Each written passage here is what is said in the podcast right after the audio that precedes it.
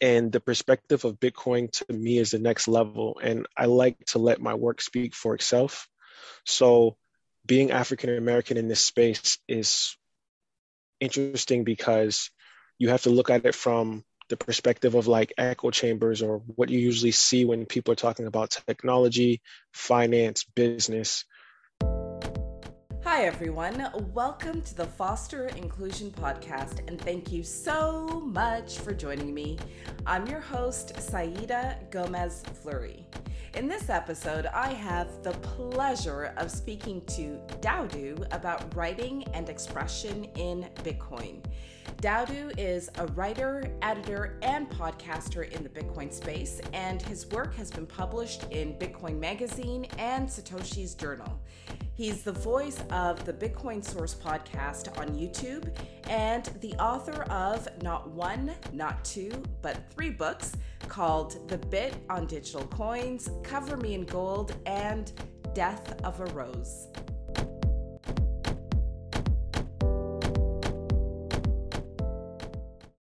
So, Daudu, how are you? I'm doing well. How are you doing? I'm okay. I'm okay. We're going through a heat wave right now. Uh, so many things on the go, like home renovations. My daughter's daycare is ending and stuff, so we have to like plan a mini vacation and stuff. But all good. Good, good. I know there's like a heat wave in Europe, right? Oh yeah, big time, big time. Which is funny because uh, there's so much talk about uh, Europe's energy concerns and how things will be in the winter, and we're having this discussion right now in the summer during a heat wave. I know. It's crazy. Yeah, totally. Totally. So, um, can you introduce yourself? Yes, most definitely. Hi, everyone. Welcome. You know, thank you to the audience. My name is Daudu M. Imantana, senior editor, lead writer at Satoshi's Journal, the host of the Bitcoin Source, entrepreneur, author, podcaster, the whole lot. Um, glad and grateful to be here on Foster Inclusion. Oh, thank you. Thank you so much for coming on. Um, with uh, through our interactions with Satoshi's journal, um, I'm learning that we have a lot of things in common. Uh, the yeah. episode that we recorded previously, I can't wait until it comes out so that people can, I guess, get insight into our like nerdiness, especially as kids with uh, books and the library and stuff. Yeah. so, uh, when did you? I guess, kind of realize that uh, Bitcoin could help empower people who have been historically marginalized? Uh, you know, honestly, I came to the realization when I joined the Black Bitcoin Billionaires. Um, I understood Bitcoin before BBB, but I realized it would do something magnificent, but I really didn't realize and I didn't really understand like not seeing people that look like me in the space. Yeah. So at that you know what I mean? So at that point, like I I knew it was empowering, but I didn't know how to be empowered because I need, you know, representation matters, right? So I used to sit in rooms and listen to Lamar Wilson, Naja Roberts, and hearing them speak about Bitcoin and how Bitcoin has changed people's lives was what really started to empower me. Um, the fact that the supply can't be manipulated, um, it allows you to kind of like focus on three things, right? what is money, what is the problem, yeah. and what is the solution. So I learned about a lot of these issues inside of those rooms on Clubhouse, having conversations with people. And that's when I started to come to the realization of like sound money and this being something that disenfranchised and underserved communities can use as a tool. Because like a lot of people use or try to say Bitcoin is like going to fix every single thing that goes on in our society. And I don't think that that's true. I think it's just a tool on your tool belt that you can use to better yourself and better your community. Yeah.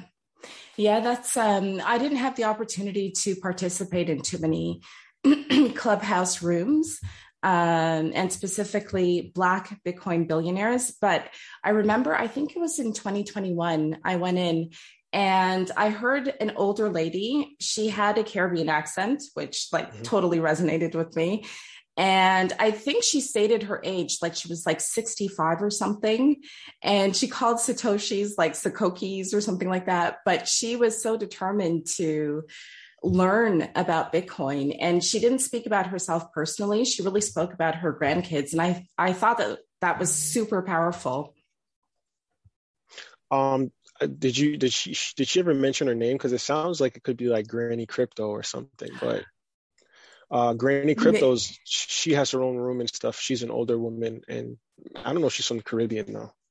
Okay, I'm gonna check her out. Granny Crypto. Does she have a Twitter handle that you know of?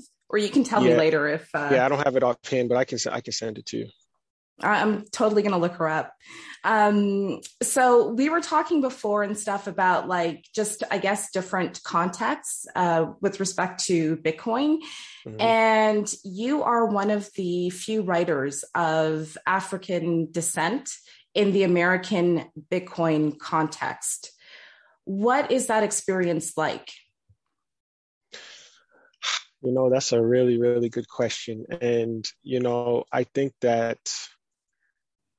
you know, Bitcoin transcends race, religion, language, all of these things. And when I think about Bitcoin, I really think about how do I make an impact as a writer, right?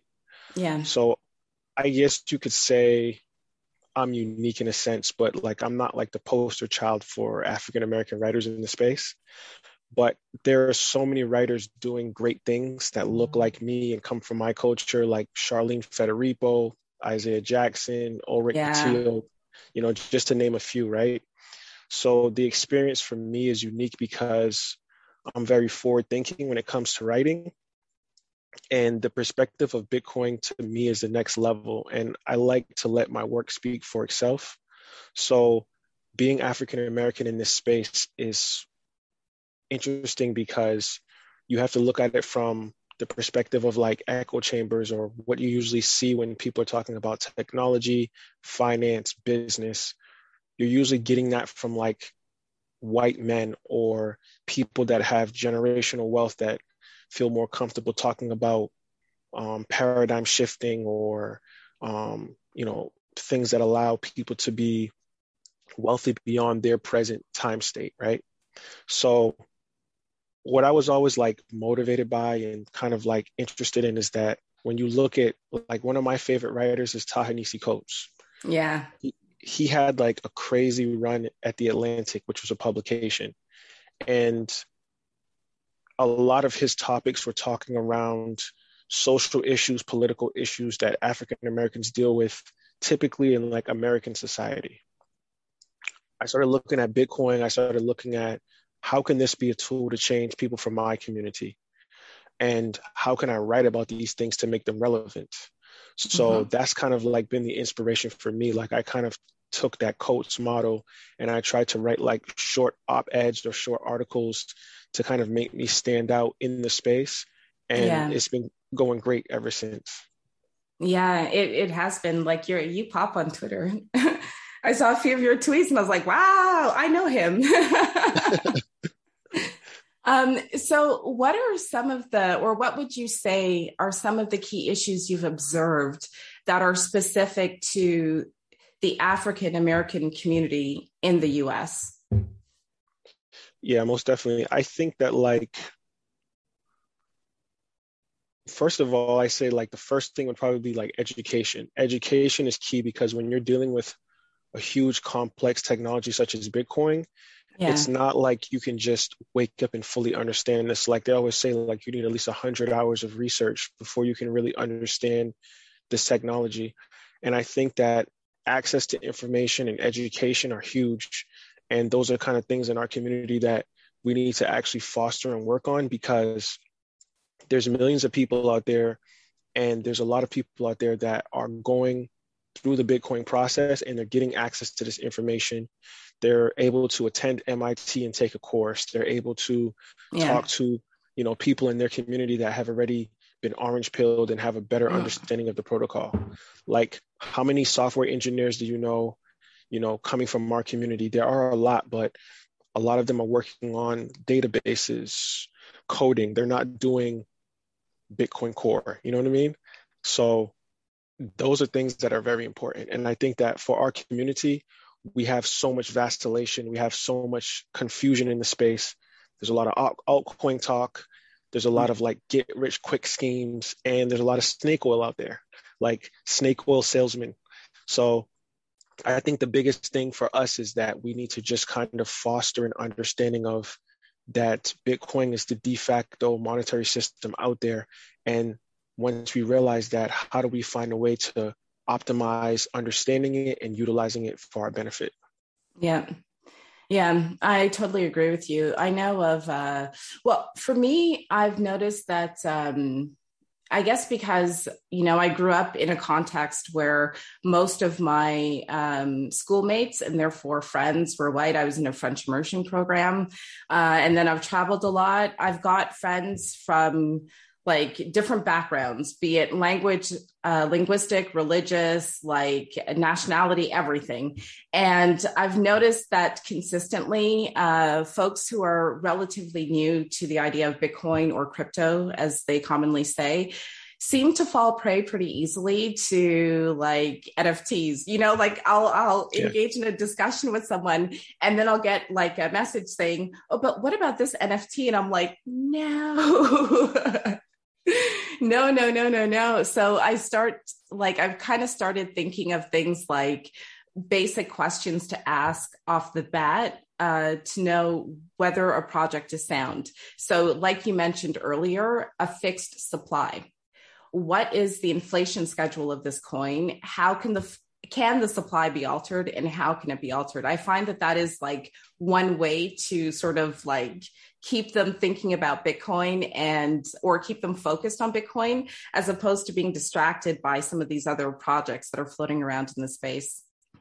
100% and um you know to that point there you know it's just like the traditional finance market right you have apple you have coca-cola stock you have amazon stock and you have to do your own research you have to do your own kind yeah. of SOPs and looking at like all the balance sheets of these companies and seeing like is it worth your time and investment. Yeah. But the good thing about Bitcoin is is that you you know there's no CEO, there's no overlord of Bitcoin. So it's like once you understand that there's a fixed supply and there's absolute scarcity, if you know anything about economic supply and demand, you're going to realize that um, anything that's scarce is always going to go up in value. Yep. Yep the inelastic supply makes it so that you know no matter and i think this speaks a lot to uh, the power structures that i personally believe have created this social hierarchy where based on like physical appearances as opposed to intellect and then that bleeds into so many other things like um, your environment uh, some of the resources educational resources you have access to and i find that um, in addition to Bitcoin itself, my learning journey has really helped me to understand the power of the internet.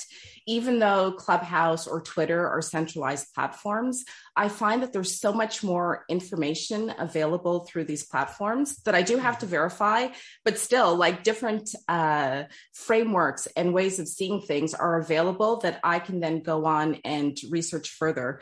Have you noticed um, that? uh, for example, like the sources that you use for your writing have changed over time with your exposure to, I guess, different perspectives on Bitcoin and on technology in general? Yeah, 100%. I think that, like, when I first started writing about Bitcoin, I was doing um, a lot more referencing from like Saifedean, from, yeah. you know what I mean? Like kind of like the Bitcoin standard is kind of how I came in learning on that yeah. book. And that book was like very important for my journey as a, as yeah, a Bitcoiner. Same. And I feel like as I started writing more about it and learning more about it, it became kind of ubiquitous in the sense of not saying I didn't have to reference things, but just going through the experience of being more uh, in tune with the technology, I could just write about it verbatim and it just made more sense to people. People trusted what I had to say and it's yeah. all about trust. It's all about trust. Yeah when we're yeah when we're listening to podcasters or when we're reading the works of of writers. Earlier you mentioned that um, Ta-Nehisi Coates is one of your inspirations. Have yeah. you ever reached out to him or tried to sort of like plant a bitcoin seed in his mind you, you know what's interesting about Coates is is that he's not really big on social media. Like I remember mm. seeing an, inter- an interview with him where he said that um, he didn't like Twitter as much because him as a writer, um, when you tweet something, it's so final. Him being a oh, writer, yeah. he likes to kind of like modify what he says, or his ideas or his thoughts might change. He might tweet something that might seem outrageous or emotional at the time, and it doesn't allow you to take it back. You either put it out there or delete it. There's no way to like modify it or explain yeah. the rationale behind your tweet. So I kind of understood what he was saying, but it's like kind of difficult. I guess you would just have to email him. I've never thought of doing it, but I should. That's that's a good idea to to put it into the universe. Yeah, you never know. I would love yeah. to, uh, you know, like uh, if he has the opportunity to, uh, like sit in on spaces or read uh, Saifedean or so, so many other authors. I'd love to uh, hear or understand what his perspective is, like Bitcoin through his lens as well. Um, in the writing process, because you are uh, the editor at Satoshi's Journal and you have been encouraging us to, to start writing, um, I've I've almost completed a draft of an article. I wouldn't say it's an article because you know, I mean, I'm not a writer. How do you within the writing process? I should actually start by saying, like, what is your process? Uh, my process is kind of unique. So, and I've said this to Mary too on, on a previous podcast for Bit now, but, um, you know, one of my well, there's a couple books, but there's one book by Stephen King called On Writing. And that was kind of a book breaking down like how he fostered his ideas as a writer, his humble beginnings, and like what keeps him motivated to write, right? So when I first started writing in 2015, like on a freelance level, I've always been writing as a kid and in high school and in college, but um, once I started to really take writing seriously, I had like a weird process. So when I first started, writing had to be inspirational for me. I had to be motivated and passionate to write about something, right? And then as I became like kind of like rudimentary and kind of like just doing it from a place of like, okay, I have three articles I want to release this month. What I do is is that I kind of foster an understanding of like how do I articulate this in the best way? So mm-hmm. I have like a template. I'll have like um, beginning, middle, end, um, introduction. What do I want to talk about? Give people a synopsis, give three main points, and then wrap up the article. So for me, that's like the easiest template. People have different ways of doing it. And a lot of times I'll just write. I won't worry about editing. I won't worry about grammar because people get hung up on, oh, this word doesn't sound right, or this cadence isn't right, or this pronunciation totally. isn't right. Yeah. Yep. So just write it like Stephen King's model is just write it and then you edit after. The editor is always right, is what he always says. So um, a lot of people have like side editors and they have like a really good relationship with their editor.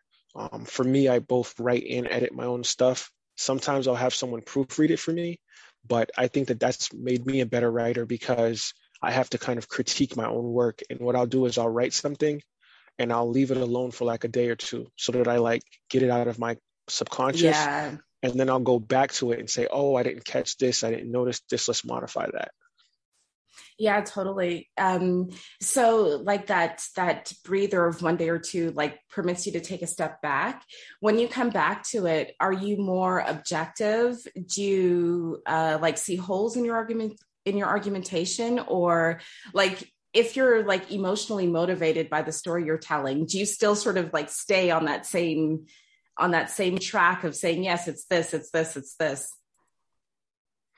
Yeah it depends. It depends on what i'm talking about and writing about but um and it also depends on what kind of impact i'm trying to give for the article right? Yeah. so like if it's if it's something based around race or politics or you know social issues in our society sometimes writing things that are going to catch people's attention might be beneficial and beneficial in the sense that you want people to be like motivated to read more and see like what other gems are inside of that piece.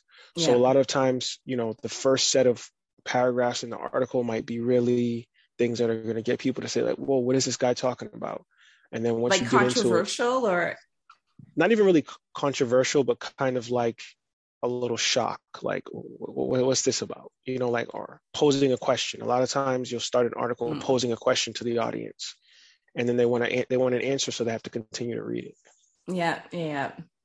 I actually, that's a technique that I employed, not because um, I thought that it would sort of like get engagement, but simply because it's a legit question. Like the other thing, too, um, in this process of trying to put out an article is that I realize that I'm not sure of anything. And I've always had the impression that writers are authorities. So if you are giving advice to someone who's never written before, and they are hesitant because they're not sure, and maybe like struggling with the right word is more symptomatic of just like, am I talking like ish or is this legit? How do how do they overcome that sort of like that i guess lack of confidence or uncertainty? Um you know what's interesting? Like i always talk about being a bookworm and kind of like being really big into reading. And i found that the more that i read the better writer i've become yeah. But there's definitely like a model that I always tell people, which is the KISS method keep it mm-hmm. simple, stupid.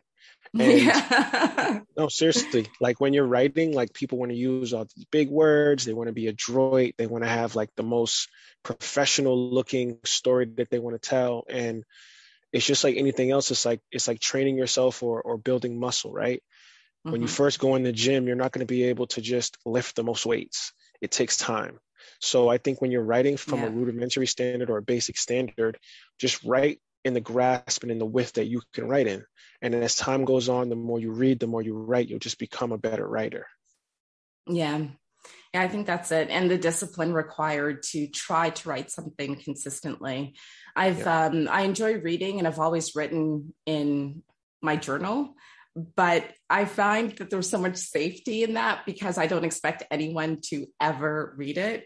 Uh. But as soon as I consider, like, oh, someone could read this, I'm like, oh, is what I'm saying offensive. But I think that speaks more to my personality than like the actual process of writing, like just wanting to get things good, I guess, or good enough for you to say, okay, Saida, we can publish this. yeah. And, you know, and, and, Anne Frank thought the same thing, right? Like mm. she didn't think that the stuff she was writing about would, would impact the world, you know, in her yeah. diary, you know, so. yeah, so true, so true, so true. So, um, related to writing, but um, more related to something you mentioned earlier about writing things that touch on race, for example. Do you think that with time, um, so not immediately, but with time, the adoption of a Bitcoin standard could change the way we view race and social hierarchies and some of the other social issues that we're seeing a lot of today?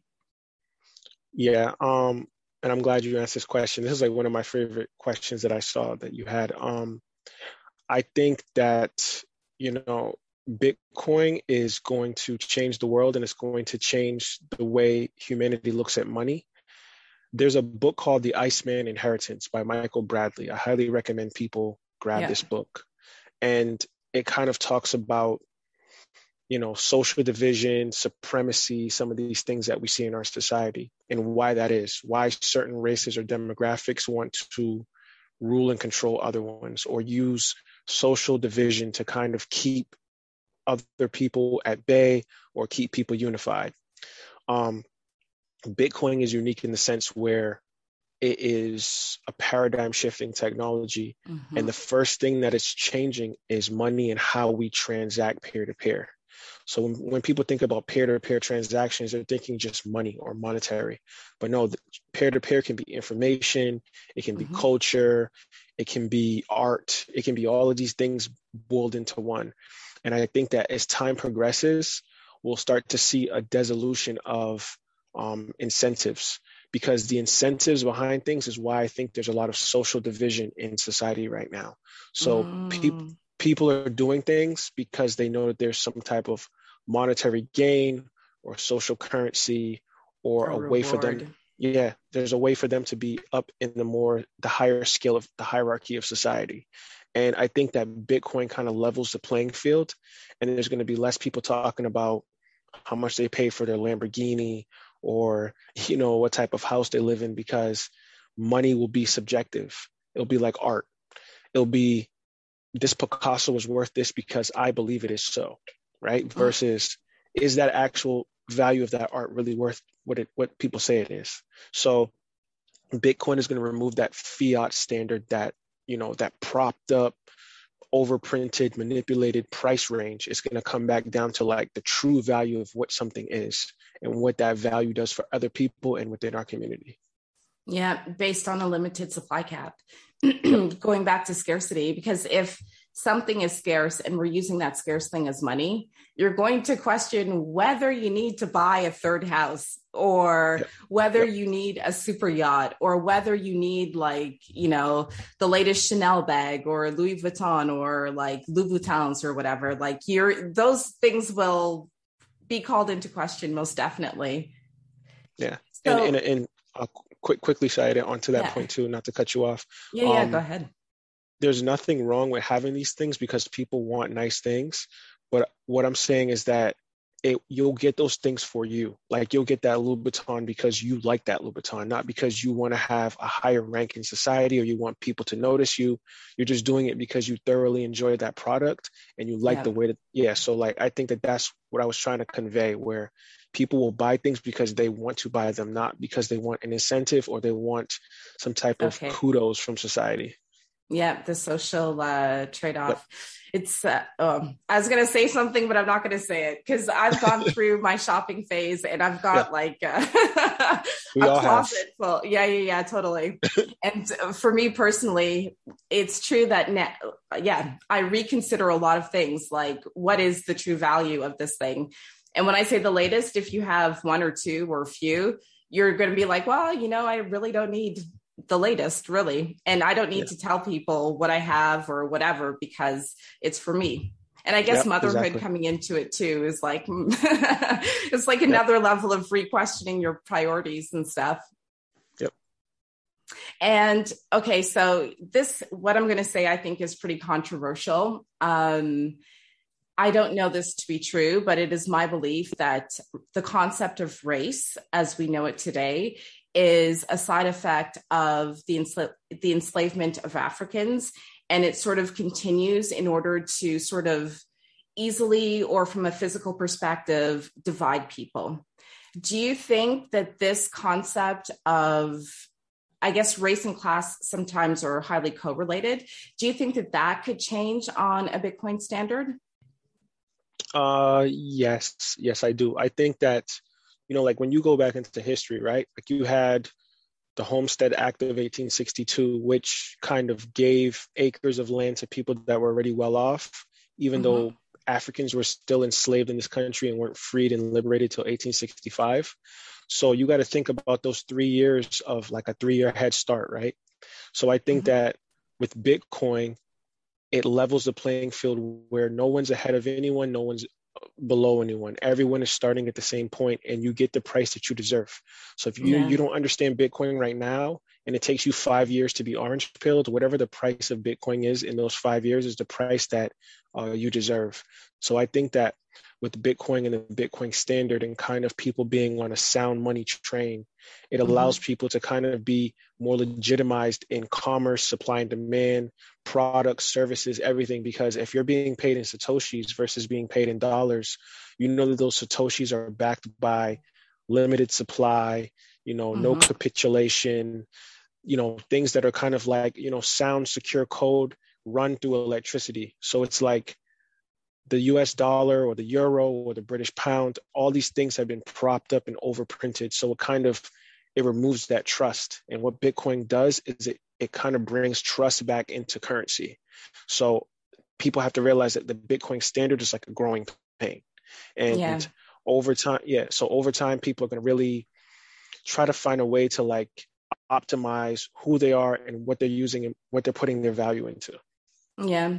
One idea that um, that comes back to me often is in reading um, Saifedean Ammous, both the Bitcoin standard and the fiat standard, and also Murray Rothbard, and the idea that on a sound money um, standard, specialization becomes a real thing. Like there's value in mm-hmm. specialization, which then leads to trade with other people, trade being a form of communication, and mm-hmm. trade being a means by which people can actually get along. Like it's actually quite inclusive because if I'm trading with you, even though we live in different countries or we, there are differences between us, you specialize in one area, I specialize in another. It's in both of our interests to find a way to get along, to find a way to exchange.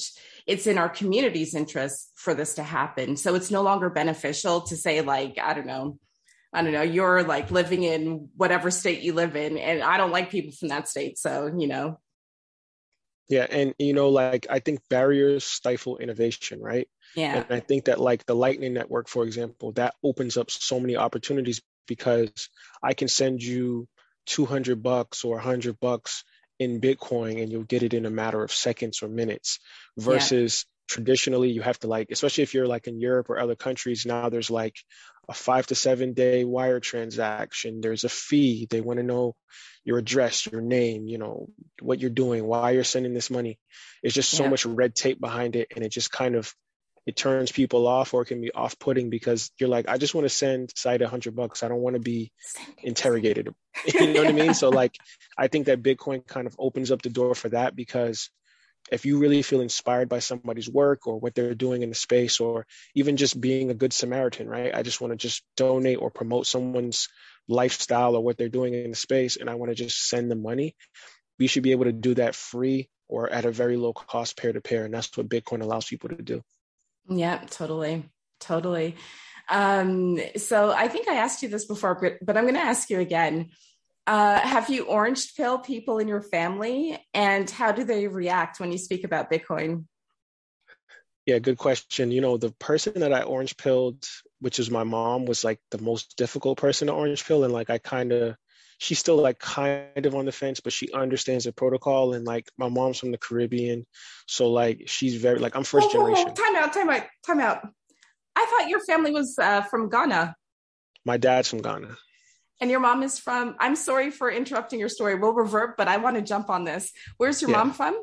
My mom's from Barbados. Oh, wow. So you're Bajan. You like soca or?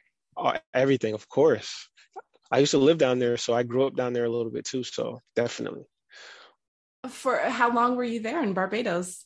Um, I mean, I was born in America, but I lived in Barbados for four years, and then I would go back and forth every summer. So, like, most of my family on my mom's side is still lives down there. Nice. So, yeah, I have like a huge connection with the Caribbean, with Africa. So that's why I'm also able to write about the way I can write because I've been able to see it from all three spectrums: from American, Black American aspect, the African aspect, and the Caribbean aspect. Respect, respect. Wow. So you orange pilled your mom? Yeah, so I orange pilled my mom. Like I kind of like it took me a long time to like she she's just like so trusting, or at least she was so trusting in like the typical banking system because you know coming here in the 90s during the Clinton era everybody had good jobs money was yeah. flowing so she's like from that generation so for me to talk about a cryptocurrency that's on her phone and you got to use you know a ledger and she's like what are you talking about so i kind yeah. of like I, no, I presented like my writing to her. I'm like, hey, these are like the basic things about Bitcoin. Read it if you like it. If you have any questions, let me know. So she reads it, she reads it, and she has like tons of questions, right? And I'm like, I'll do you one better. I'll set up a wallet for you and I'll send you $10 in Bitcoin. So you know, with Caribbean people, you got to like show them the money first. Yeah, yeah, so, yeah. so she's like, oh, this, and she's like, she's expecting this thing to take two hours for me to send her this $10. And she literally got a ping on her phone like in five minutes that I sent her some Bitcoin. And I was like, you see this $10? If you let this sit and hold it over a long term, that $10 might turn into a $100. And she's like, oh, now she, I got her ears listening now. so then, so now I'm like, I was like, you know what? I hit her with like the dollar cost averaging. I'll say, hey, mom, look, put in $10 every week and just forget about it. Before you know it, there'll be tons of money in there. So I started off with 10, and this is like when the all time high hit. So she got crazy with it. She's like, "Oh my goodness, I'm making so much money." She started putting in like hundreds of dollars, you know, in her dollar cost averaging, and then I was so proud because I was like, "Okay, if I can get this middle-aged woman to to understand Bitcoin, you know, her coming from another country, being born in another country, and trusting me that like I'm telling her as her oldest son, like, hey, this is going to change the world. This technology is going to allow you to retire and be able to be secure with your retirement and not have to worry about." Social Security collapsing or Medicaid collapsing. These yeah. this can be your your safety egg. So I was proud about that. Nice. And for your family living in Barbados, have they sort of started to catch on to uh, to Bitcoin, or are they still kind of apprehensive? It's like you know, I'm glad you asked that question. Like I'm kind of in the process of like trying to find a way to articulate Bitcoin a little bit easier because like mm. in the Caribbean, it's weird because they don't have like access to the applications we have. Like they also that is true. Have, yeah, they have the internet, but even like like in Barbados, I don't know about other Caribbean islands, but like they don't have social security. They don't have like 401ks and stuff like that. Like all their mm. investments is just like savings in cash. So how do we convert all this like hard cash in like I know in Barbados like it doubles. So like 10 dollars in the US is twenty dollars in Barbados. Yeah. So it, it kind of encourages them to like leave that country or get US currency to double up yeah. their money. And you could use Bitcoin in the same way. So if I can find a way to get them to like look at Bitcoin as like a savings protocol first, I think that mm-hmm. that would be a good way for people to really understand and use the, the protocol. Yeah.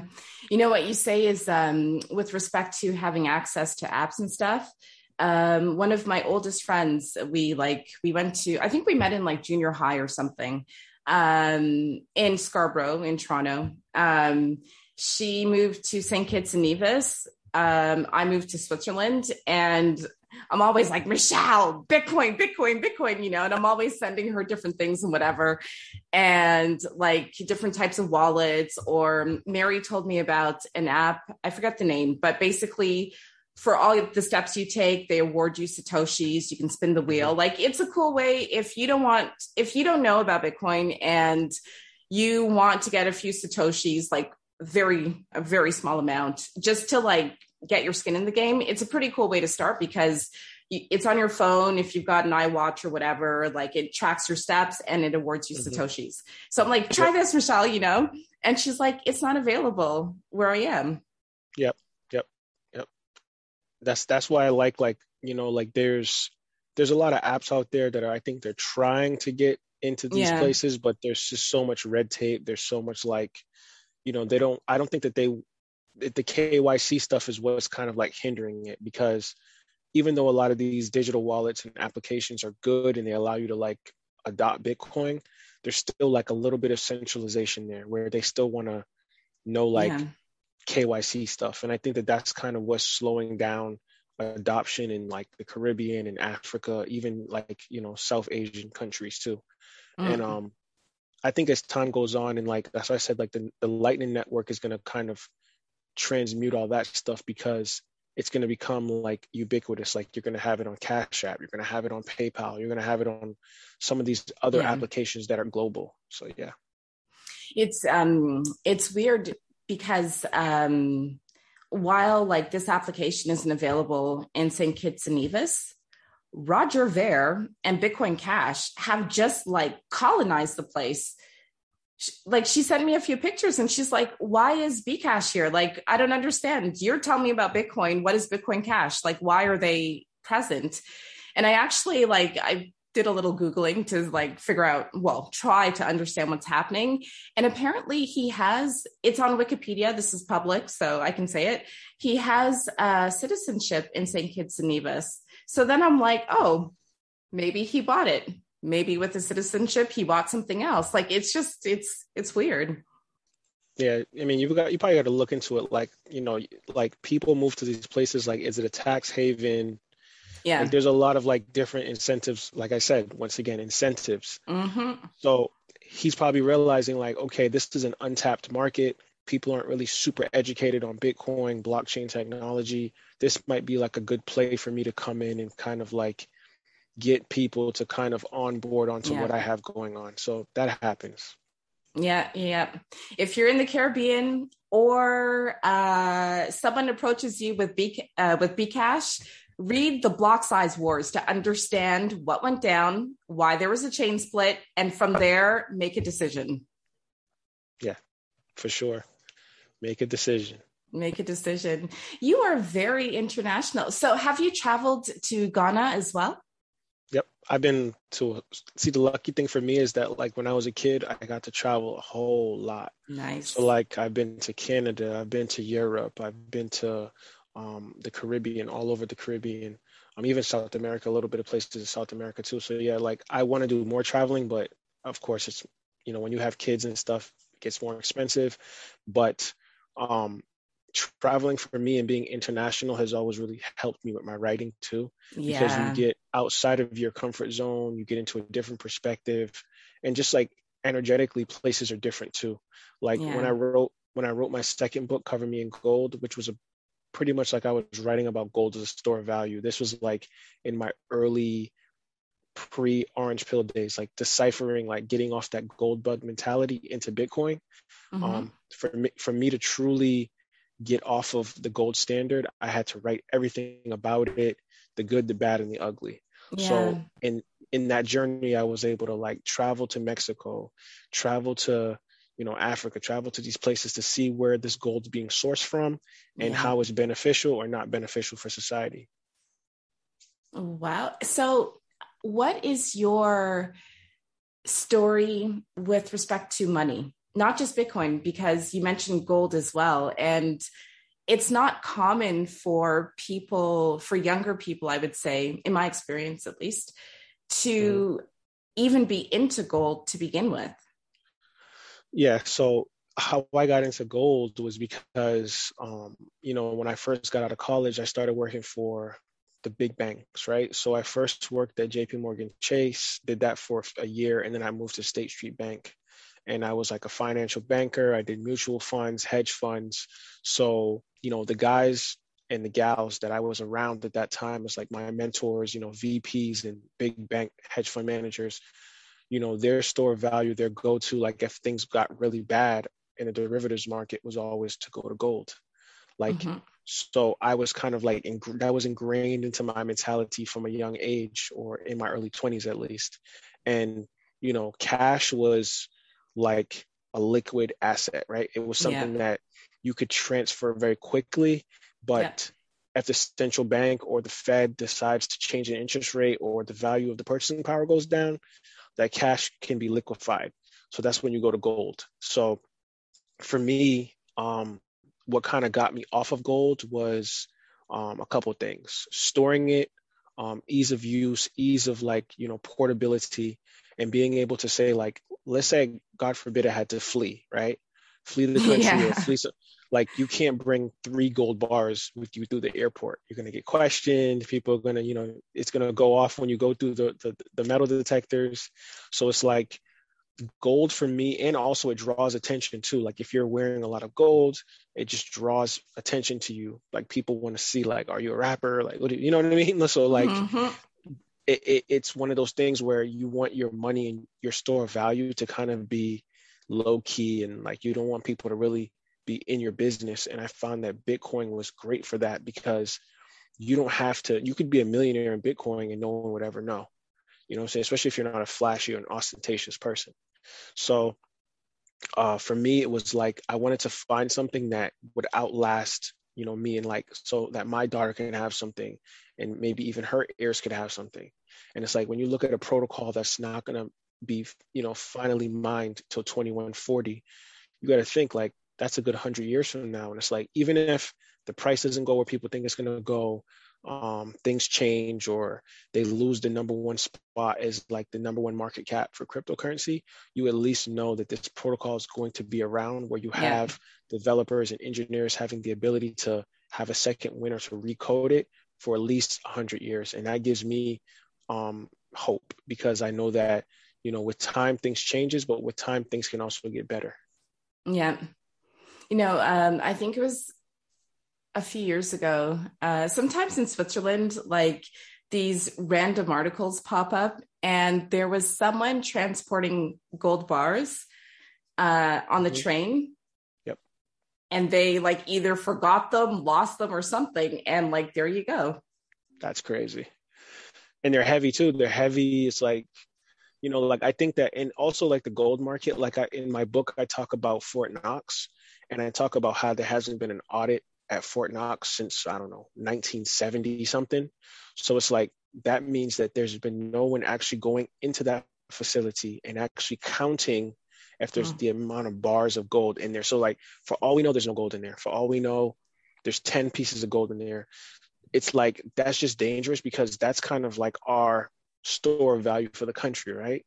And I'm sure for security reasons they don't have audits, but to make it like peace of mind for the public, I feel like the public should have the ability to have that be transparent. And obviously, you know, I don't work in government, so I don't know how the whole, you know, you know documentation process works but that kind of like made me go like oh like even like working in the bank i didn't really dig into like fort knox and understanding that until i wrote my book and i'm like wait there hasn't been an audit in 30 something 40 something years like how can we prove that that's there versus like that was like yeah. where the proof of work thing came for me so yeah so where does the confidence in gold come from because uh my dad is is big on gold he my from Trinidad. Oh yeah, they uh, love it. They love Sai it. always have like cash under your bed, a few gold bars and a few silver bars. I've never done that. Um, but he's he's big on gold and I've never purchased gold bars. And so I have no idea that like just as an ignorant person like me, if I wanted to, and I went to a dealer how would I verify that the entire bar is solid gold? Like, do I melt it down myself? How do I know? Or if I don't actually go and physically purchase gold, how do I know that any certificate that's issued to me actually has gold bars that belong to me backing it? Yeah, 100%. Um, first off, I'll say gold certificates are dangerous because there's just no way for you to verify or know unless you're gonna like you're gonna withdraw or ask them to like hey give me this gold that i have on this gold certificate. It takes time. It's a it's a lot of paperwork. It's just a huge endeavor. Um to your second to you know the second question to answer that um a lot of people what they do is they get a, a gold a s s a y e d which oh. is it has a it has a stamp on it. So it has like a brand in it where it will say like 0.999 pure gold. And then there's like things you can go to jewelers, you can go to pawn shops, and they can test it. They can scratch off a piece of the gold, you know, put a, a chemical on it, and then they can tell them the purity of the bar or the purity yeah. of the gold that you have. It's a process. It's like kind of like convoluted. It's like expensive. And that's why like I kind of like Bitcoin better because you know that every block, every transaction coming off the protocol from the miner is legit Bitcoin. Like there's no mm-hmm. like fake Bitcoin, right? there's a lot of fake gold out there. yeah. So, you know, and um to your point too, when you're talking about your dad and um like really believing in gold, you you know, Trinidad actually has their own gold mine. A lot of people don't realize that, but there's their, their own gold mine in Trinidad. But um, I think that it just goes back to like that old school mentality and also yeah. gold being a store of value for thousands of years. So people just go yeah. with the tried and true thing that they've always gone with. And, um, you know, God forbid if he has to liquidate that gold, it's hard too because he might want to buy some apples or a mango and he might not want to sell his whole entire gold bar for those two mangoes. There's no way for you to divide up yeah. unless you're going to cut a piece off your gold. You know, it's just harder to with a rock. fractionalize it. exactly. So it's like in those moments, you, you don't think about that, but like God forbid if he had to, like if all of his savings is in one one ounce gold bar or a 10 ounce gold bar, there's no way for him to kind of break off pieces of it for him to just buy something small. It's like he's going to be forced to buy like a huge purchase or lose all of his gold for something small. Yeah. He's into Bitcoin as well though. And actually he uh first was like, "Hey, what's this Bitcoin thing?" like before me. So he's uh he's on it. But I think for him it's like it's his legacy mindset as well. Um and I think in the short to medium term, there is still uh, value across time in holding on to a little bit of gold, but he's more and more going into Bitcoin. He's um, my dad's like, I have to say, I have such strong role models my parents, and I think that part of the reason I wasn't intimidated to start learning about Bitcoin is because of the way I was raised. And mm-hmm. like you, my father has um, is um, creative, like he's expressive. He uh, produces music. He taught English, uh, theater as well. And he's had so many different experiences in different countries. And I think that even though it's not based in tech, those things somehow help people to grasp the potential of Bitcoin. Yeah, for sure. And I, I also think that, you know, like people are gonna choose what they want to choose as a store of value. And you know you just have to kind of be patient with them.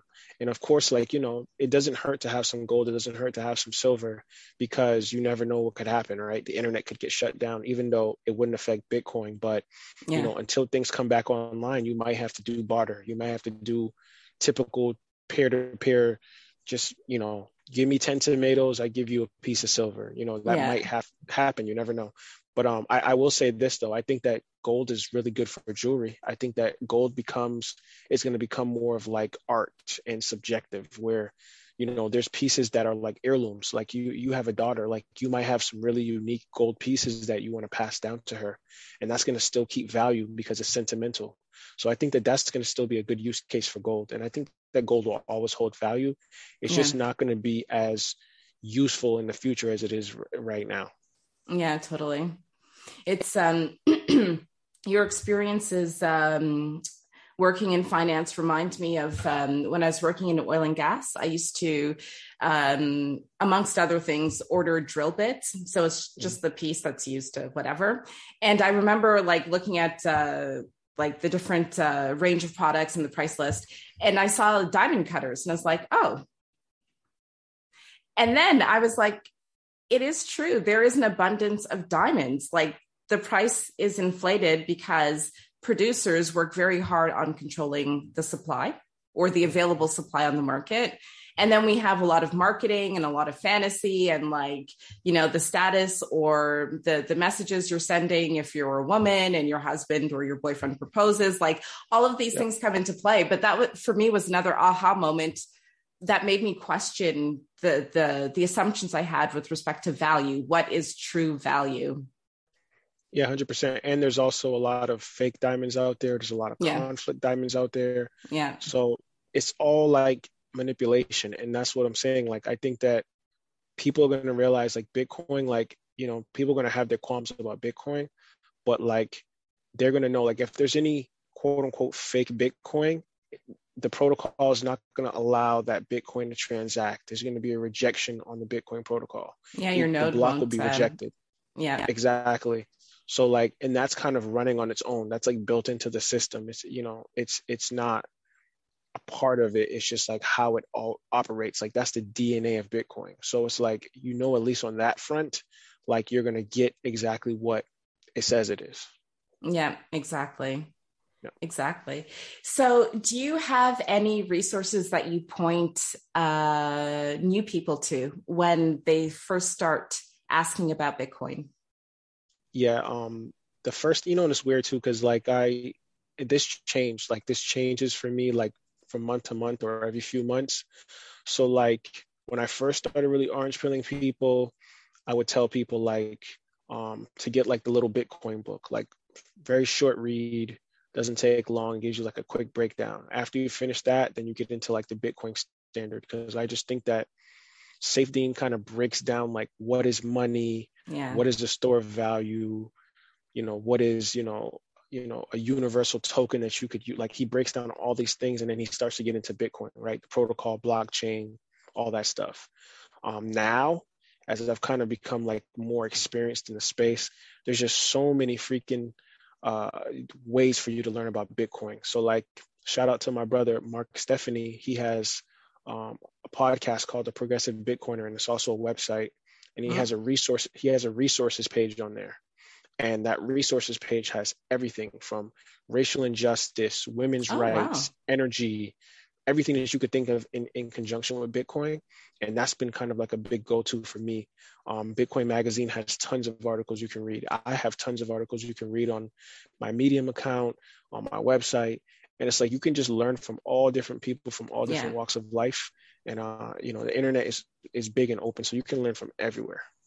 Yeah, it's I find now. So when I started um, learning about Bitcoin, there was still so I didn't know enough to filter through Bitcoin and blockchain. At the time, everything was about blockchain. Everything was like peer to peer blockchain. I think it was Vice or one of those um, media outlets that had a woman sitting down, and the whole exercise was to explain blockchain to like a little kid, and then mm-hmm. someone older, and someone older, and someone experienced. And I, I think at one point they were talking about like solar panels on vehicles and the blockchain and whatever. And I like, I was so like, I, I don't get why on the one hand i hear about bitcoin because i used to listen to i yeah i used to listen to the keiser report all the time. Mm-hmm. and i've never heard any mention about uh like cars moving on the blockchain kind of thing you know?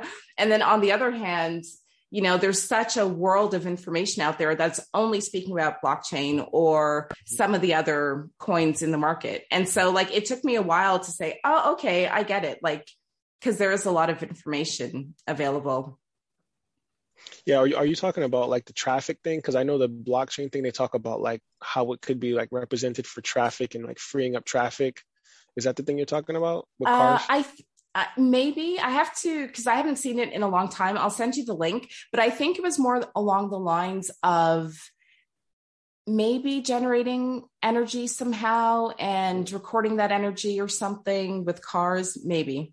Yeah. It's very confusing for someone who's relatively new. And also, I didn't have the benefit of uh, knowing too many real, like, I don't want to say Bitcoin maxi because that term seems to be loaded. I personally see Bitcoin maximalism as boundaries. It's Bitcoin.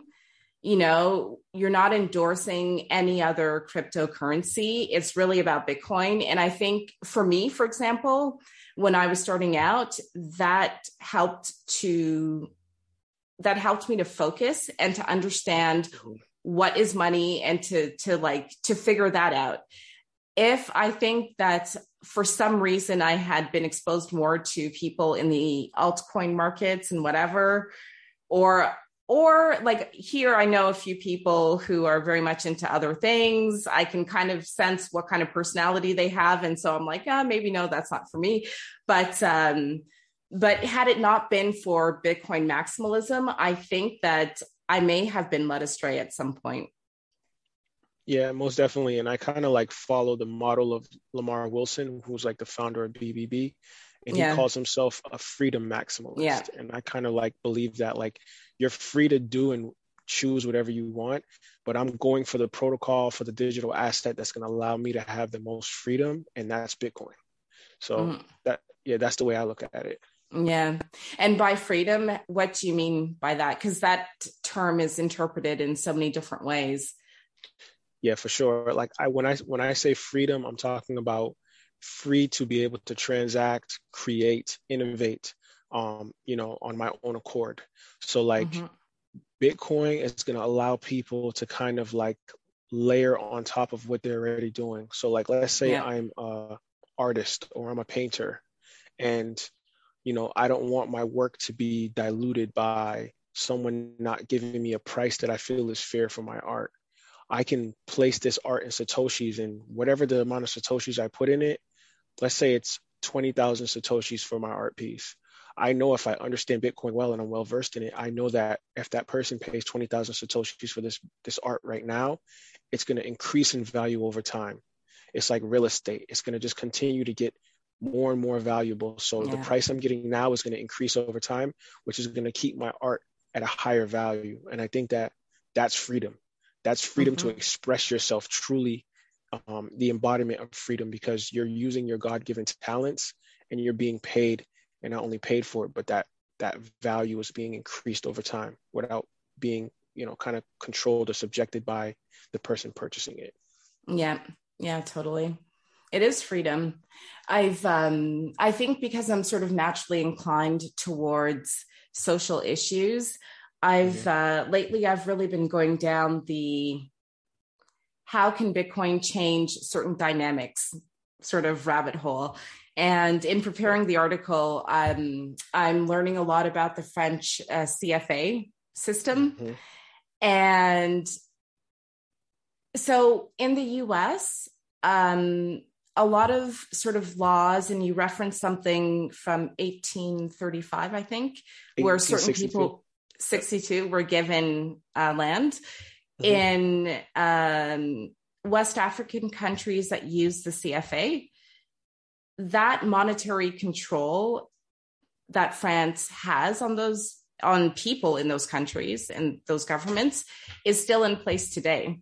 And from a social perspective so i'm you know born and raised in toronto. My family's from trinidad and tobago. English is my first language. I learned french whatever. My story my history is much different than most i would say uh, french speaking africans and it's so weird that for me living in a francophone environment i feel a lot of that sort of energy and that history on me, even though it's not part of my historical identity. It's becoming part of my identity today because I've been here for so long. But in terms of like Bitcoin and promoting social change and the way we interact with each other, I keep asking myself, like, if it were employed maybe by the Central African Republic, but by other countries that use the CFA system, would there be this level of, dare I say, arrogance that some French people project onto people with dark skin? Would there be a sense of like, oh, maybe I should get to know you and what you do, and perhaps we can engage in trade? And there's a more amiable type of relationship as opposed to like, you know, what are your origins? Where are you from? Where are you really from? You know, like the line of questioning that uh, that I can receive it from time to time. Yeah, for sure. You know, I think a lot of these countries they're still paying like colonial tax. You know, like from you know when they were still colonizing Africa and breaking it up. Like you know, like my dad would talk to me about Africa and a lot of the history of Africa, which was unique and interesting because a lot of people of color don't get that part of history. They have to read it in books or it has to be passed down like, you know, just through like conversation. So, you know, there was a point when Africa didn't have like Togo, Benin, Nigeria. It wasn't all mm-hmm. carved out like that. It was just one big continent and it was tribal and people kind of like were nomadic and moved around or they stayed in a certain place and just called that place home. When the Europeans came in, they carved it out. So like the Belgians, the Dutch, the French, the English, you know, they all like carved out their own little places to kind of like monetize off of it. And I think that France was a big player in that, of course, as we know. And I think that um, they understand how much innovation is there, how much natural resources are there. And I think that as time goes on, these African countries are starting to wake up and realize, like, okay, enough is enough. Like, we don't want to have to pay you a tax just to operate in our own countries. You know, mm-hmm. we're already using your language, we're already using a lot of your customs. Now it's like we have to use your money and pay you as well. So I think that you know, and Africa is a unique place too because there's a lot of corruption and you know, there's just it's a lot of like red tape that people have to get around. But mm-hmm. I think that like CAR in Nigeria are being beacons for Bitcoin right now because the inflation rate is so crazy in those countries, currency debasement is so crazy in those countries, and Bitcoin is kind of giving people another option to opt out of colonial tax and some of the control that the French have. And I think that it's a growing pain and it's going to take time. But hopefully, um, more people adopt it. More people realize that they can use it at the marketplace and they can use it, you know, to buy homes, to purchase land. And it's just a lot easier because you don't have an overlord or a central authority kind of telling you what you can and can't do. yeah, it's um, what I look forward to see to to seeing is um, like different strategies that are being employed right now. Uh, I think it was in 2020 or 2021 where the president of Ghana, sorry, there's a lot of dust. The president of Ghana uh, said that Ghana would stop selling uh, cocoa to one of the big, large um, chocolate producers, and that mm-hmm. Ghana would pivot and start um, producing chocolate and selling the finished good itself. Um, and Ghana seems to be uh, aggressively recruiting uh, people of African descent who are educated. They're offering um, citizenship, I think. Mm-hmm. And yep. yeah, they're on a path to actually try to build without necessarily speaking about Bitcoin, um, I think in Ghana, they do have their own currency already. So they don't have the same types of restraints that some countries in uh, the CFA region have. So, on the one hand, that's what Ghana is doing. And it would seem that in Nigeria, there seems to be more of a grassroots movement. It's coming from the bottom where people are really uh, using Bitcoin because they're there's like the need for it is so completely clear. So, and then there's the Central African Republic, whose president said officially, you know, Bitcoin will be legal tender even though he seems to be talking about the Sango coin based on gold or something like that right now. But between those three countries, I'm fascinated to see how things develop over the next five and ten years. Like, will will the the the strategy in Ghana be prove successful? I think there's actually a Bitcoin conference coming up in Ghana. So, will they include Bitcoin into their strategy? Will like the grassroots movement in Nigeria be the dominant? Um, strategy in this case because it really comes from the people and it's not imposed by the government. Or like will the car between bitcoin and their sango coin like will they sort of escape the the, the colonial clutches. Yeah i think that there i think that there's just a lot of observation going on right now in africa. And i think that nigeria and car are like kind of like the the the experiment right now so mm-hmm. like I think other countries are kind of seeing like how it goes and if it's actually going to be beneficial and then some other countries will start to adopt. But I actually had a conversation with Heritage Falodun. Yeah. Um, he's kind of like really big in the space, boots on the ground in Nigeria. He told me that they Nigeria actually has a CBDC already, but it's optional. Oh. So like they yeah, they give you the option to use it or not use it. It's not really big. Like the Naira is still kind of like the de facto universal currency there. But they have like three things. They have the Naira, they have a CBDC, and then they have Bitcoin. So it's kind of like this jostling of like who's going to be number one. And there's just so many people, uh, Abu Bakar, Heritage, Charlene Fadirepo, that there's tons of people that are Nigerian or from Nigerian descent that's really trying to push Bitcoin and make it like the de facto currency in the country. And hopefully, you know, Bitcoin wins.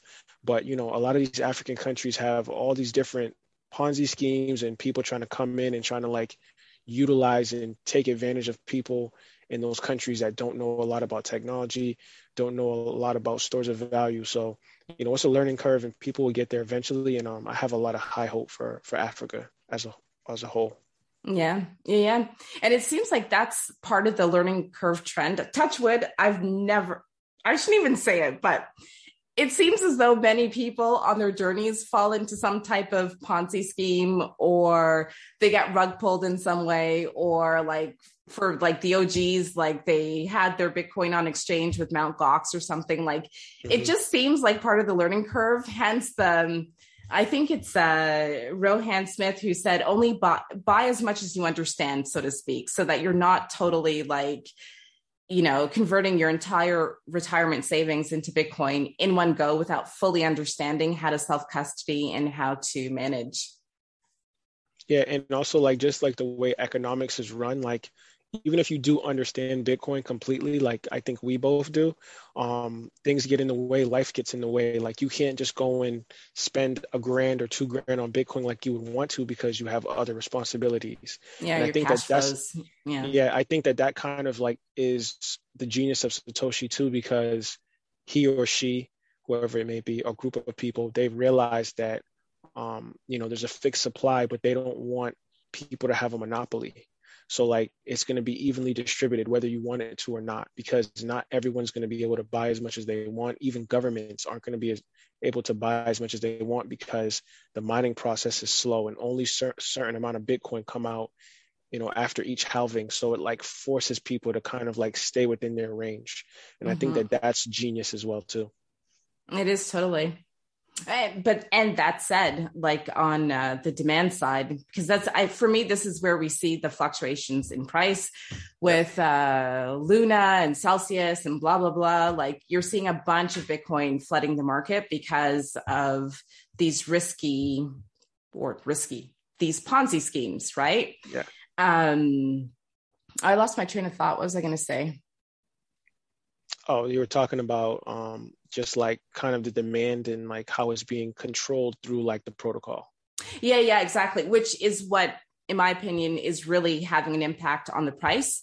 Uh, the market participants, so it could be regular people who just, you know, stack as much as they can and toddle. It could be people who have lofty goals of getting rich quickly and falling into some staking platform that offers 20%, you know, like um, these things have an impact on on the price. So for anyone that you've actually persuaded to get into Bitcoin, or like your mom who saw Bitcoin at 69k and then has seen the price drop, how do you explain these things to her so that she's not discouraged and she doesn't think that it's like some kind of scam? Oh, trust me, trust me. My mom, she sends me text. She calls me. She's like, "The price is down. This is ridiculous. I'm, I'm taking my money out." And I told her, I said, "Look, don't look at the price. I said the price is subjective. The price is um, a reflection of how people feel about Bitcoin right now. That's not the long term. I said, worry more about the amount of Bitcoin you have. How much Satoshis do you have? That's the real representation of the value that that's going to be worth down the road. So, are you a Satoshi millionaire? Do you have 10 million Satoshis, 100 million Satoshis? How much Satoshis do you have? That's going to be the real key basis that people need to realize. Like the price is going to go up and down. It's a volatile asset right now. Any asset that's new and is designed to disrupt real estate, bonds, stocks, the derivative yeah. market, you're going to have volatility because you're trying to shake out the weak hands and you're also trying to um, allow people to really buy in at a high level. So you know, for people out there that are really concerned about price, you have to study a little bit more to realize that the price is subjective. The price is just how people feel. It's an emotional yeah. response to Bitcoin. Worry about how many Satoshis you actually have. Yeah, that's so true. It's um like I have to be totally um open and honest. When I first got into Bitcoin, the thing that really said, "Oh my god, what is this thing?" was the price. I mm-hmm. mean, and I think that it's fair for most people to to have that like first and foremost it's like mm-hmm. it's it's almost like a honey trap you know oh the price yep.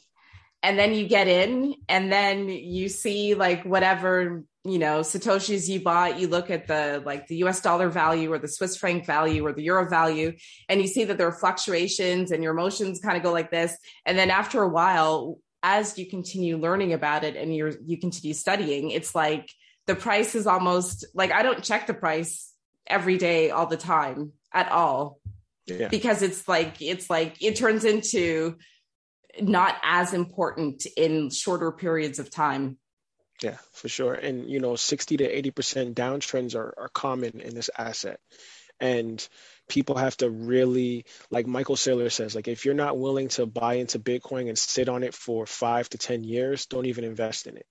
And mm you know that's hard for people to do because people are looking at it from an aspect of like get rich quick. And what they have to realize is like in your country for example in europe the moment they they make the announcement that you know this supermarket is accepting bitcoin this gas station is accepting bitcoin the price is going to shoot up because it's now going to be a circular economy and what people mm. have to realize is that we're just waiting. It's like a ticking time bomb. You're trying to accumulate as much as you can. So when you do have to spend it, you're not spending all of your Bitcoin. You have a nest egg, you have a savings, you have like something to the side where you can still allow the value of your Bitcoin to grow, but you can also use some of your Satoshis to do day to day peer to peer transactions over the Lightning Network.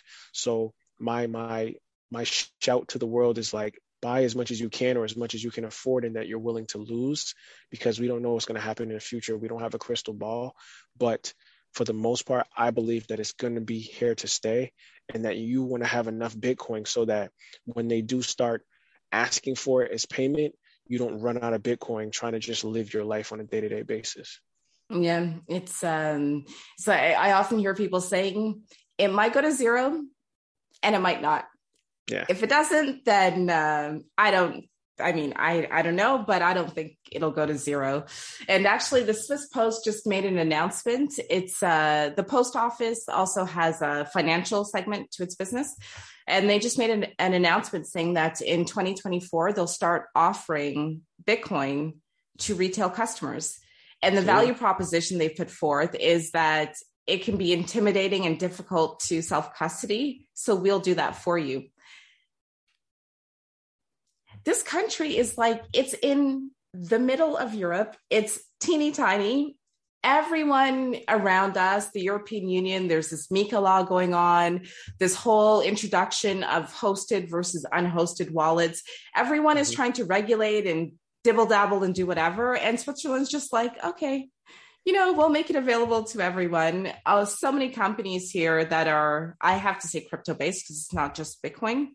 Um, come here in order to to set up their businesses. They have access to banking services in a few cantons and stuff. It's just maybe Switzerland is like an experiment as well to see how things play out here. And based on the results, it'll be employed elsewhere.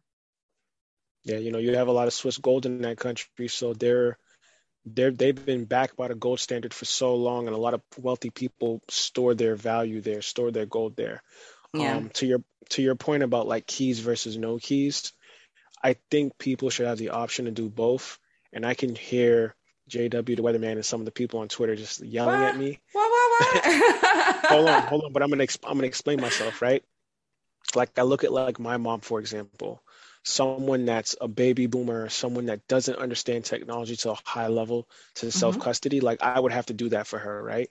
I think that there's going to be a, a percentage of the population that's just going to do, you know, custodial, they'll use Casa or something like that because they just don't trust themselves or they're just forgetful, right? So people yeah. are going to lose their keys, things like that. And I think that in the near term, that's what's going to be the case. I think over the long haul and people understand the real value of Bitcoin, that they're going to do their own self custody. Me personally, I think that self custody and having your own private keys is like the number one thing to do. But I don't think that everybody's going to agree with that. And I don't think everyone's going to be able to do that mm-hmm. just because think about it. When the baby boomers retire, there's going to be millions of people coming in off off of retirement and there's going to be a wash of money coming into millennials gen xers that they have to figure out what to do with it a lot yeah. of that money might end up going into bitcoin but are they going to be able to self custody all that do they understand that they have to keep their private keys secure do they understand that they could be rug pulled they could be hacked like there's a lot of things that could happen in the future and i think a lot of these companies are going to kind of like jump in and try to um, be like the quote unquote saviors for people, but scare people. yeah. Yeah. They can get hacked too, though. That's what they're not telling people. well, and this is the thing. And it's like, um, I'm probably going to go off on a tangent, but then like it turns into what your priorities are in life. Okay, so time mm-hmm. is a scarce resource. And for all the parents out there, we know that like it ain't easy. And sometimes when you have a big day planned, your child or children wake up in the middle of the night, you have to get up, you're tired, like yep. time is is not easy. And then the thing is is that what do you do in your spare time? Like a realistic, not sort of moral preachy perspective, but what do you do in your spare time? Do you I don't know, like what do you do? Do you go out with friends? Do you uh, like watch Netflix or HBO or whatever? Do you go drinking? Do you smoke weed? Do you do a bit of everything? Like, how do you manage your spare time? And I think that if if it were somehow cool to employ more of a low time preference lifestyle mm-hmm. where you could actually chill with your friends and you guys could talk about like self custody or whatever. Okay, I'm revealing how nerdy I really am, but for me, like this is this is kind of fun you know because it it's just it's something fascinating you're learning you're actually doing something for yourself that'll that you'll benefit from in the long run you're doing things for your children like to me it's just like a win win win win situation but I think I'm like one of the only people who actually gets excited from, you know, like a self custody party or something, you know? yeah. And I, I think that there's going to be more of those self custody parties because, like I said, it's going to be an option. I'm a freedom maximalist, so I think that if you want to self custody, self custody. If you want to yeah, take, fair. take take your life savings and the the greatest digital asset known to man, you want to take that risk of letting someone else hold the private keys to that asset. That's going to be on you. If something happens to that or they get hacked, you're going to feel very sorry about yourself. So it's like, yeah. as, yeah. as a writer, I try to write about these things and talk about private keys, self custody, and why the, why that's important. But at the end of the day, people are going to do what they want to do, and there's so much like backbiting and fighting over like, no, I want a self custody versus I don't. And I think that the OG true Bitcoiners that really understand the value of what Bitcoin is, they're always going to be self custody, such as myself. Yeah, yeah, totally. But it, and what you say is so important. You are a writer, and so to remain as objective as possible and uh, empathetic as well. You know, like putting yourself in the the shoes of your mom or some baby boomer is is is very fair. I'm I I guess I have a tendency to be a little bit more dogmatic in my approach. Like, you know, if you don't know how to do it, cool. Let's figure out how, you know, like Yeah. let's do it together kind of thing. yeah, and that's important. You know, I I think that's very important, and I think that, um, you know, like Casa, I like Casa because they have multi-sig, and it like doesn't put all of it on them. Like they have some of the private keys, you have some of the private keys. There's pins, you know. There's all these like different ways to do it, and you know, it's just like wait till people start uh, being able to put, you know, Bitcoin on their 401k. Like some companies are allowing you to do it, but like Yeah. wait till that's just like universal at every company. They're gonna have to have some way of like storing these private keys or allowing you to have the option to do it. So as a writer, I think about that like forward thinking, like yeah. how can I elucidate elucidate that to people down the road to say like, hey, if you don't understand how to store your Bitcoin securely, um, you're taking a risk, and that risk can involve A, B, C, D. So we'll get there. Yeah, yeah, totally, totally. Yeah. But it's a pleasure to hear your perspective on this because you you present a very sound argument. Like no one can say, no one can argue the contrary to what you're saying. Yeah. Awesome. So tell us again the names of your books. Yes. Um, so I have a couple of books out. My first first book that I ever wrote was called uh, "Death of a Rose: Rise of the Black Petunia," which was a poetry book, and it was kind of breaking down. This is at the time of like Michael Brown and some of the police brutality that was going on in the country. I essentially wrote, uh, you know, poems about my experience being a young black male in my 20s, going through and seeing these things. Um, my second book was a book I mentioned earlier in the podcast, which was Cover Me in Gold, where I kind of like went on this like writer's journey, traveling and learning about gold and unique places and cultures, and how gold has kind of like bolstered humanity as a store of value. Um, you can get that on Amazon, my website. My third book um, is a cryptocurrency blockchain book called The Bit on Digital Coins An Introduction to Cryp- Cryptocurrency and Blockchain Technology. And that's more of a blockchain heavy book. I talk about Bitcoin in it, but not as much. Um, I mainly talk about the protocol um, and blockchain technology. And my next book, which is coming out uh, hopefully this year, is called Stacking Sats as a New Black. And that's essentially um, me as a writer within the last year or two, kind of like being in the Black Bitcoin billionaires, learning about Bitcoin and seeing how Bitcoin has changed the lives for African Americans, not only in America, but throughout the diaspora. So um, that's going to be a great read and look out for that coming out soon.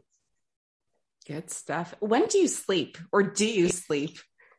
Um, I try to optimize my sleep. Like I'm a parent, like I have a, you know, my, my daughter's two years old. So like I try to squeeze in as much time as I can. But like also I said this to Mary too on another podcast where like I'm weird because like if I have my moments, right? Like I'll have moments where for a month or two I'm super inspired and like I'll be like sleeping and I'll wake up and like put some notes on my phone. Like like if I have an idea, I have to write it down or not. If I go to sleep and wake up, I'll forget it.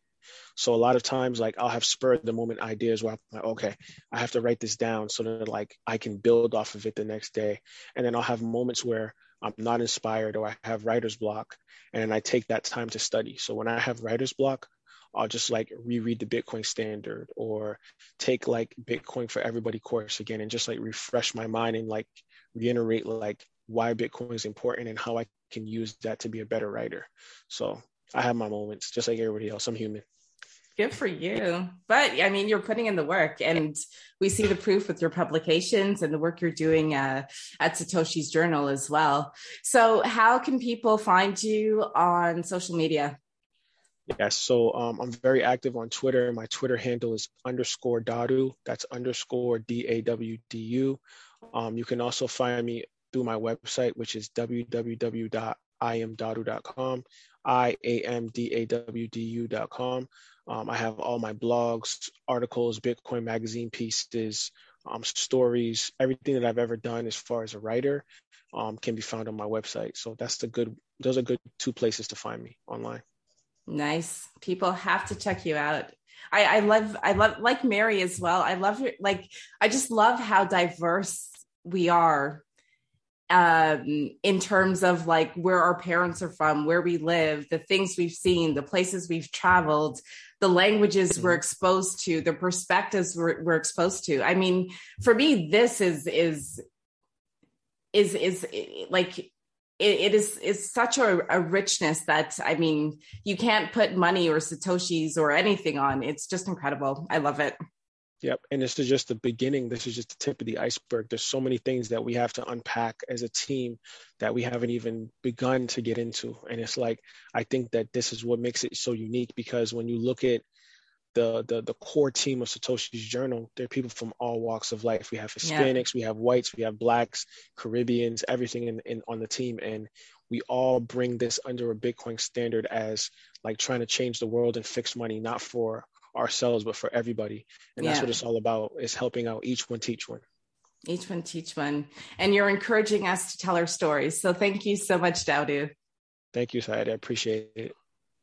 Thank you so much for listening. I hope you enjoyed that episode.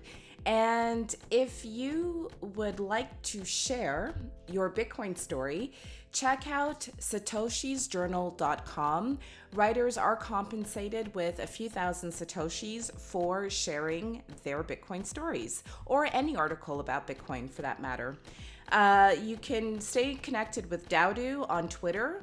It's at underscore Dawdu, D A W D U. Check out his website at www.iamdawdu.com. And of course, you can stay connected with me on Twitter at Saidah Gomez, S A I D A H. G O M E Z, and at Foster Inclusion. On Instagram, you can follow me at Foster Inclusion, and I've got a TikTok, so you can follow me at Saidah Gomez. Bye.